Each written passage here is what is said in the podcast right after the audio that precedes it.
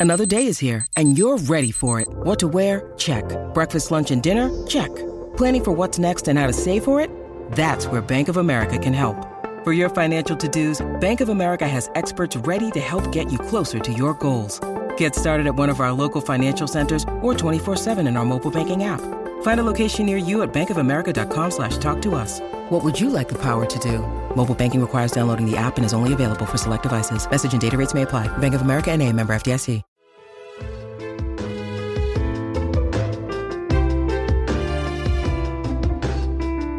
In episodes 1 and 2, we discussed how the characters in Julius Caesar use certain linguistic techniques to build up a public image of themselves and to convince others to adopt their point of view. This is the art of rhetoric, and it plays a central role in Shakespeare's depiction of Rome. In this episode, we'll analyse key speeches from the play to uncover how that rhetoric works and to show how language can be such a persuasive political tool. Professor Michael Dobson, director of the Shakespeare Institute in Stratford, guides our discussion. Our first speech comes from Act 2, when a troubled, sleepless Brutus is pondering what Cassius has said to him about Caesar's ambition and deliberating over how he could be stopped. It must be by his death. And for my part, I know no personal cause to spurn at him but for the general. He would be crowned. How that might change his nature. There's the question. It is the bright day that brings forth the adder and that craves weary walking. Crown him that. And then I grant we put a sting in him that at his will he may do danger with. The abuse of greatness is when it disjoins remorse from power and to speak truth of Caesar, I have not known when his affections swayed more than his reason, but 'tis a common proof that lowliness is young ambition's ladder, whereto the climber upward turns his face, but when he once attains the utmost round, he then unto the ladder turns his back, looks in the clouds, scorning the base degrees by which he did ascend, so Caesar may. Then lest he may prevent. And since the quarrel will bear no colour for the thing he is, fashion it thus that what he is, augmented, would run to these and these extremities, and therefore think him as a serpent's egg, which hatched would, as his kind, grow mischievous and kill him in the shell. But here's a remarkable moment, and one of the moments we see into Brutus's mind in the first half of the play. So far, we've seen him being worked on by Cassius. Cassius has said to him, as explicitly as he dares, we ought to kill Caesar because Caesar wants to make himself permanent ruler of Rome. And what we would expect to hear when Brutus is thinking aloud at night in his orchard is Brutus going through the reasons for and against. Well, should I kill Caesar? Shouldn't I kill Caesar? And reaching a decision. Um, but this speech works very surprisingly completely the other way round. The first thing it gives us is the conclusion. Brutus says it must be by his death. Not it should be, it must. Know, it's given the force of something that is a sort of given. Um, the triggers have already been pulled, the stimuli have already made the decision for Brutus. Um, and then he goes through all the reasons why he shouldn't kill Caesar and tries to come up with a reason to do so regardless. You know, it must be by his death. Part, I know no personal cause to spurn at him. You know, he's always been terribly nice to me. It's, I mean, this goes against my personal feelings, but for the general, you know, this, uh, this is purely a political matter. Um, he would be crowned. You know, this, you know, the fact of Caesar apparently wanting to become king, wanting to wear a crown on his head, That is the key signifier for Brutus. Um, and it's all hypotheses, the rest of the speech. Because Caesar might do this, it's better if I kill him now uh, so that he won't have the opportunity. You know, this is very morally dubious reasoning. Anybody might do something awful, and you could definitely prevent them from doing so by killing them. Um, but here is Brutus appealing to a range of proverbs and casting Caesar in different roles, one of which is as a snake. There's no, he is a predatory animal. At the moment, he's only a baby adder. Um, in fact, he winds up coming back to this image and saying, you know, he's he's just an adder's egg. The thing to do with an adder's egg is stamp on it. You know, we've got to kill him as a potential king before uh, he becomes invulnerable by having too much power. Um, and uh, but everything he says about his own experience of Caesar is positive. You know, he he is himself a perfect stoical Roman. Uh, I have not known when his affection swayed more than his reason. You know, he does things based on what he thinks out. He doesn't do things to indulge his feelings. But, you know, the, Brutus keeps coming up with these buts. But perhaps he's just being nice to people so as to get ahead.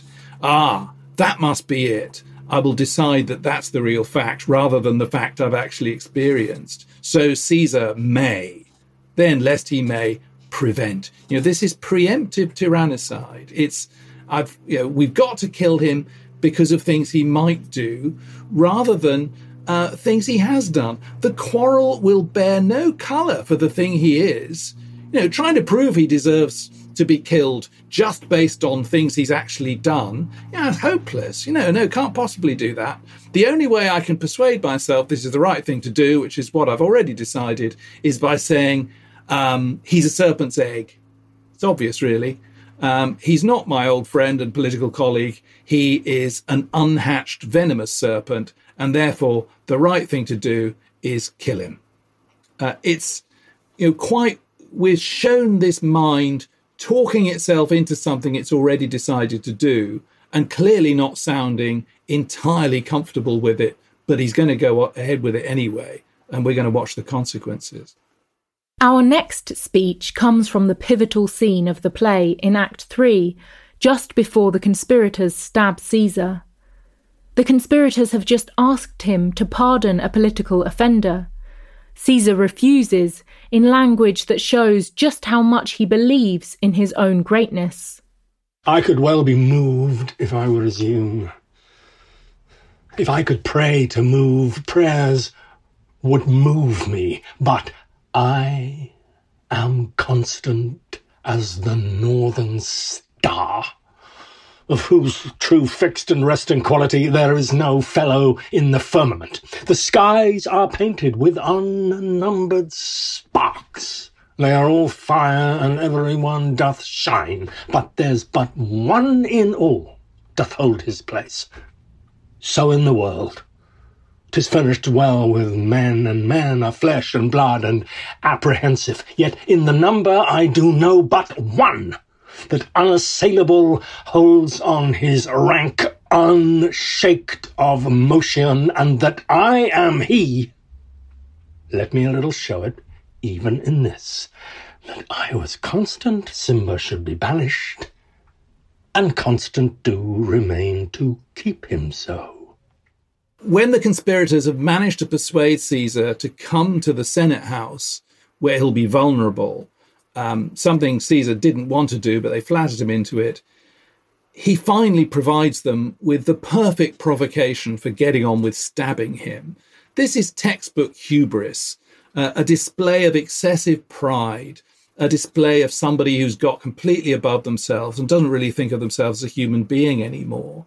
Um, and you wonder whether Caesar is slightly camping this up, whether he's enjoying being bombastic, enjoying describing himself as um, a star. Um, and if other people are stars, they're just sparks uh, compared to him. Um, if I were as you, you know, Caesar distinguishes himself. It's one of the times when he speaks in the first person instead of referring to himself as Caesar but um, it's always to put down the people around him. I could well be moved if I were as you. He repeats that phrase, but I am constant as the northern star. You know, it's it's absolutely. I am an inhuman force. Uh, I am above, and I stay in the same position, unlike the unnumbered sparks that orbit around me. Uh, he's asking to be taken down a peg. Um, I do know but one that unassailable holds on his rank, unshaked emotion, and that I am he, let me a little show it. So the mere fact that he's being obstinate and not repealing somebody's sentence, he makes into a demonstration. Uh, his status is at stake. This is going to prove that he is more godlike than the other men around him because he's not going to change his mind. It's not that he's just a stubborn man, it's that he's godlike. He is resolved. He is constant. You know, other people have to make compromises. He doesn't. He was constant Cimber should be banished, and constant do remain to keep him so. And that's really the last red rag to the bulls of the conspirators. That you know, if they'd needed a cue, they don't need it anymore. Uh, they're going to kill him. In a play that's full of Romans persuading each other to do things, Caesar sets him up as special by saying he can't be talked into anything. We've actually just seen him being flattered into coming to the Senate at all, which makes him vulnerable, which we know is going to result in him being assassinated. But his claim is I cannot be moved. I could be well moved if I were as you. It's other people who can be won over through persuasion, through appeal, through their feelings. If I could pray to move, prayers would move me. You know, I don't ask other people for favors. I don't need to. I am just constant. I just do what's right. I just do what Caesar should. Uh, and that's why I am star like. I am this inhuman, fixed force. That's what makes me leader. That's what makes me Caesar. That's what makes me special. And that, of course, is what makes him intolerable to the conspirators. It's what's finally going to provoke them into getting their daggers out. The next speech comes from Act 3, from the scene of Caesar's funeral. This scene was described in Shakespeare's source material from the Roman writer Plutarch, but Shakespeare created the speeches. Here, Brutus stands before the crowd to explain why he led the assassination in language that is deliberately rational and calm, perhaps even too calm. Romans, countrymen, and lovers, hear me for my cause and be silent that you may hear. Believe me for mine honour, and have respect to mine honour that you may believe. Censure me in your wisdom, and awake your senses that you may the better judge. If there be any in this assembly, any dear friend of Caesar's, to him I say that Brutus' love to Caesar was no less than his, if then that friend demand why Brutus rose against Caesar, this is my answer. Not that I loved Caesar less, but that I loved Rome more. Had you rather Caesar were living and die all slaves than that Caesar were dead, to live all free men? As Caesar loved me, I weep for him. As he was fortunate, I rejoice at it. As he was valiant, I honour him. But as he was ambitious, I slew him. There is tears for his love, joy for his fortune, honour for his valour, and death for his ambition. Who is here so base that would be a bondman? If any, speak, for him have I offended. Who is here so rude that would not be a Roman? If any, speak, for him have I offended. Who is here so vile that will not love his country? If any speak, for him have I offended. I pause for a reply.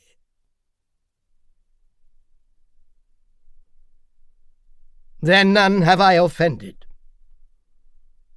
I have done no more to Caesar than you shall do to Brutus. The question of his death is enrolled in the Capitol, his glory not extenuated wherein he was worthy, nor his offences enforced for which he suffered death. Here comes his body. mourned by Mark Antony, who, though he had no hand in his death, shall receive the benefit of his dying, a place in the commonwealth as which of you shall not. With this I depart, that as I slew my best lover for the good of Rome, I have the same dagger for myself. When it shall please my country to need my death. These are the two speeches which Shakespeare adds to Plutarch. There's, I mean, sometimes when Shakespeare's dramatizing material from Plutarch, he just puts into verse, barely changes a thing. Plutarch tells us the effect that these speeches had, but he gives Shakespeare no verbal cues at all. This is all uh, how Shakespeare wanted his version of Brutus and his version of Antony to sound and to work. And Brutus has a wonderfully pre prepared sounding speech it's a schoolbook exercise. It's full of repetitions and plays on words. I remember when my friend Sam West played Brutus, he had little cards that he was moving through because this was so obviously a prepared statement that he wasn't actually that good at delivering. It's in prose, um, which tells you a lot. Um, it's in very patterned prose, but nonetheless, he is not given all the effects that you can achieve through verse. Uh, this sounds different to the way Brutus speaks in many other scenes, which which are predominantly in verse. Um, and it's formal, it's pre-prepared, and it's repetitive, and it just keeps twisting words around. You know, if there be any in this assembly, any dear friend of Caesar's, to him I say that Brutus loved Caesar was no less than his. If then that friend demand why Brutus rose against Caesar, this is my answer not that I loved Caesar less, but that I loved Rome more. It almost sounds like a Latin textbook. You know, the, the words are used very deliberately and they purely appeal to reason. Not that I loved Caesar less, but I loved Rome more. Um, had you rather Caesar were living and die all slaves than that Caesar were dead to live all free men? You know, this is all antitheses. This is bad. This is obviously better. This would have been wrong, letting Caesar live. So this is right, making Caesar die. It's it's very mannered, while at the same time being in a rather low key. Um, it does not reach out to its hearers at all, except into make to making these rhetorical challenges that clearly invite silence. Who is here so rude that would not be a Roman? You know, can you imagine anybody shouting out, I don't want to be a Roman? You know, I'm very rude. You know, this clearly is not going to happen. Uh, who is here so vile that will not love his country? If any speak, for him have I offended. I pause for a reply. You know, this is so staged. It's so um, preconceived. Um, and his final promise is, well, if you think this is wrong, uh, I'm, of course, willing to kill myself because I'm Roman. Uh, and of course, we're going to watch the play play out in such a way that eventually he, he winds up fulfilling this promise. Uh, but it's it's sort of um, it's sort of um, pre-rehearsed at the same time as insufficiently rehearsed. It's um, a very straightforward set of assertions that don't really do much in the way of performing. Performing would be beneath Brutus's dignity. Making a really showy speech would not be the right Roman stoical thing to do. You just say, This was the right thing to do, so I have done it. If it was the wrong thing, I will stab myself. You know, and that that's supposed to be enough.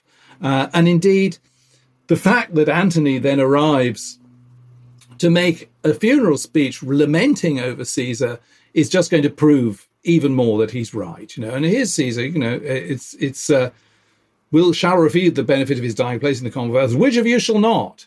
It's very vague political promise. Well, we're all going to be we're all going to be sorting out Rome from now on. Uh, with this I depart. You know, this you know the greatest political miscalculation in classical history of, of letting Mark Mark Antony alone with the crowd uh, as as Brutus goes off and pretty soon finds himself having to flee the city because everyone in it wants to kill him. Uh, it's it's a sort of deliberately underwhelming rather touchingly inept piece of very Roman speech making. Uh, being eloquent would be beneath its dignity, uh, and, and uh, you know that sort of um, perverse vanity is what dooms uh, Brutus once Antony uh, sets off on you know, what is quite rightly a very, very famous speech. The next speech also comes from Caesar's funeral scene in Act 3. Brutus has just delivered his defense of the assassination, and now he permits Antony to stand and address the crowd. Brutus has ordered Antony not to place any blame on the conspirators, and at first Antony seems to obey, but by the end of his speech, his tone has radically changed. Friends, Romans, countrymen, lend me your ears. I come to bury Caesar, not to praise him. The evil that men do lives after them. The good is oft interred with their bones. So let it be with Caesar. The noble Brutus hath told you Caesar was ambitious. If it were so, it was a grievous fault, and grievously hath Caesar answered it. Here, under leave of Brutus and the rest, for Brutus is an honourable man, so they all, all honourable men, come I to speak in Caesar's funeral. He was my friend, faithful and just to me. But Brutus says he was ambitious, and Brutus is an honourable man. He hath brought many captives home to Rome, whose ransoms did the general coffers fill. Did this in Caesar seem ambitious? When that the poor have cried, Caesar hath wept. Ambition should be made of sterner stuff. Yet Brutus says he was ambitious, and Brutus is an honourable man. You all did see that on the Lupercal I thrice presented him a kingly crown, which he did thrice refuse. Was this ambition? Yet Brutus says he was ambitious, and sure he is an honourable man. I speak not to disprove what Brutus spoke, but here I am to speak what I do know. You all did love him once, not without cause. What cause withholds you then to mourn for him? O oh, judgment! Thou art fled to brutish beasts, and men have lost their reason. Bear with me.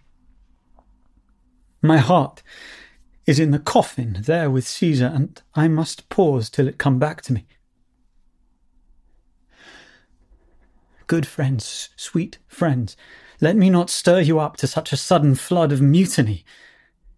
They that have done this deed are honourable, what private griefs they have, alas, I know not that made them do it. They are wise and honourable, and will no doubt with reasons answer you. I come not, friends, to steal away your hearts. I am no orator, as Brutus is, but as you know me all, a plain, blunt man, that love my friend, and that they know full well that gave me public leave to speak of him. For I have neither wit, nor words, nor worth, action, nor utterance, nor the power of speech to stir men's blood. I only speak right on. I tell you that which you yourselves do know. Show you sweet Caesar's wounds, poor, poor dumb mouths, and bid them speak for me. But were I Brutus, and Brutus Antony, there were an Antony would ruffle up your spirits and put a tongue in every wound of Caesar that should move the stones of Rome to rise and mutiny. The opening lines are so familiar that we forget how brilliant they are. Um, how Antony deliberately allows it to look as though the crowd are dispersing that what he's saying is almost an afterthought. You know, you know, friend, you know, please come back, listen to me, please listen to me. You know, as though he doesn't have confidence that he's going to be able to command their attention. Um, and of course, repeatedly, he keeps making this completely uh, ironic claim that I am no orator as Brutus is. You know, we've just seen that Brutus is no orator at all. Um, whereas Antony is extraordinarily powerful in saying how, well, I don't know how to speak powerfully. Uh, it's it's um, it's a marvelously hypocritical performance, uh, as well as a very emotive one. Um, uh, and the most famous sort of textbook display of irony in the canon, you know, where Antony continually does precisely what he officially is saying he's not doing. You know, I come to bury Caesar not to praise him, and then you know, obviously he's. Um, I'm not here to stir you up to mutiny. Oh, don't mutiny. You know, it's it's it's a way of saying uh, actually giving out the signals uh, that that uh, are actually the opposite of what you claim to be saying. Um, continually and, and, continually pointing the finger at Brutus. Well, Brutus says he was ambitious, you know, and Brutus is an honourable man, you know, and and and so on. Uh, he just gets more and more confident and more and more outrageous the more he sees he's getting away with it, the more he sees that he really can work this crowd up. Um, and he works them up partly by making them cry, partly by simply showing them the corpse and saying, Oh, he was my friend. You know, I'm sorry, I'm going to have to stop while I have a little cry. You know, and which is an amazingly un-Roman thing to do. It's a fairly un-Elizabethan thing to do. Men aren't supposed to cry in public, but Antony's prepared to risk that to show, you know, that he's just talking from his feelings. He is simply speaking from his heart, um, even though, of course, he is absolutely pursuing a major political design, turning the political situation, um, seizing control of the crowd as a way of bypassing the, the Senate class uh, from whom the uh, conspirators are drawn. Um, what cause withholds you then to mourn for him? You know, he, he you know, I, you know, and he keeps telling the crowd what they're thinking. You know, I see you feel some dint of pity. You know, I see you're crying. No, that's fine. I think it's right that you're crying. But were I Brutus, you know, if I were an orator like that man you've just heard speak, who killed my friend, were I Brutus and Brutus Antony there, and Antony would ruffle up your spirits, put a tongue in every wound of Caesar that should move the stones of Rome to rise and mutiny. It's almost an instruction. Look, pick up a stone and mutiny. You know, uh, uh, and pretty soon they're running off to, to burn down Brutus's house. Um, yeah, it's it's a wonderful uh, scene uh, for an actor, uh, a wonderful scene for an audience. Uh, uh, and uh, and a scene that gives even you know the onstage bit parts responding to it plenty to do. You know, it's it's uh, uh, the most you know the the textbook depiction of persuasive language at work. You know, words making people do things. Somebody uh, asserting their will over an entire crowd of people uh, who are soon going to run off and, and we're going to see them take it out on Cinna the Poet, poor man. One of the things Shakespeare does is he shows us the crowd and he also shows us the stimuli that are being offered to the crowd. Uh, I'm not sure that we aren't pretty much won over by Antony's speech too, or at very least we're allowed to admire it at the same time as feeling its appeal. Um, we meet plebeians at the beginning of the play who are running around um, and putting up banners in support of Caesar. Uh, and they're rebuked by a couple of old Pompey supporters who we later hear have been taken off and executed quietly uh, on Caesar's orders. Um, there is loyalty and political feeling among this sort of disenfranchised majority in Rome. Um, but what the play is both excited and frightened of is the idea that those people who don't have a voice in the Senate might actually outnumber uh, the senators, might actually outnumber the political class, that this is a huge potential political force that's there to be let loose. Uh, and it's not obvious how it's going to be contained again once it has been let loose. Um, you know, Antony is a much, much more effective populist politician than Brutus can ever be. Brutus speaks as though he's addressing, uh, you know, an audience of of school teachers. Uh, whereas Antony speaks as though he's talking to just about anybody, uh, a theatre audience, a crowd. Um, you know, a great number of people who have a collective mood. You, know, you don't just appeal to their individual judgment. You say, look, we're all Romans. This is what we should do. Uh, this is how we feel about our great leader who is now dead. Uh, it's um, it's amazingly powerful. Um, I don't agree with the view that Shakespeare expresses contempt for the disenfranchised or, or contempt for the common people. You know, they're allowed very vivid voices, uh, and they're allowed to be really the decisive political force in this play. Um, I don't think they look stupid for falling for Antony, uh, even though they contradict themselves pretty quickly. You know, you hear people, people, some people are prepared to say, "Oh yeah, Brutus is right," and then quite soon afterwards, we hear people saying, "Oh yeah, Antony's right." Um, but you know, that's genuinely how people behave when they're together, regardless of what social class they belong to. Shakespeare for All is written and produced by Maria Devlin McNair. Executive producer is Zachary Davis. Associate producer and narrator is Gemma Deer. Original music and sound design is by Jack Pombriand. This episode featured performances from the following actors Anton Lesser for Brutus, It Must Be By His Death, and Romans, Countrymen, and Lovers, Hear Me for My Cause. Andrew Woodall for Caesar, I Could Be Well Moved. Mark Quartley for Mark Antony, Friends, Romans, Countrymen, Lend Me Your Ears. For this course, information was drawn from and ideas were inspired by the following sources Marjorie Garber, Shakespeare After All, Coppélia Kahn, Julius Caesar, A Modern Perspective, Emma Smith, This is Shakespeare, and the following editions of Julius Caesar the 1984 Oxford Shakespeare, the 1998 Arden Shakespeare, and the 2016 Norton Shakespeare. Shakespeare for All is a Lyceum original production and available exclusively on Himalaya Learning. You can gain access to the full course by going to himalaya.com slash Shakespeare. Thank you for listening. See you next time.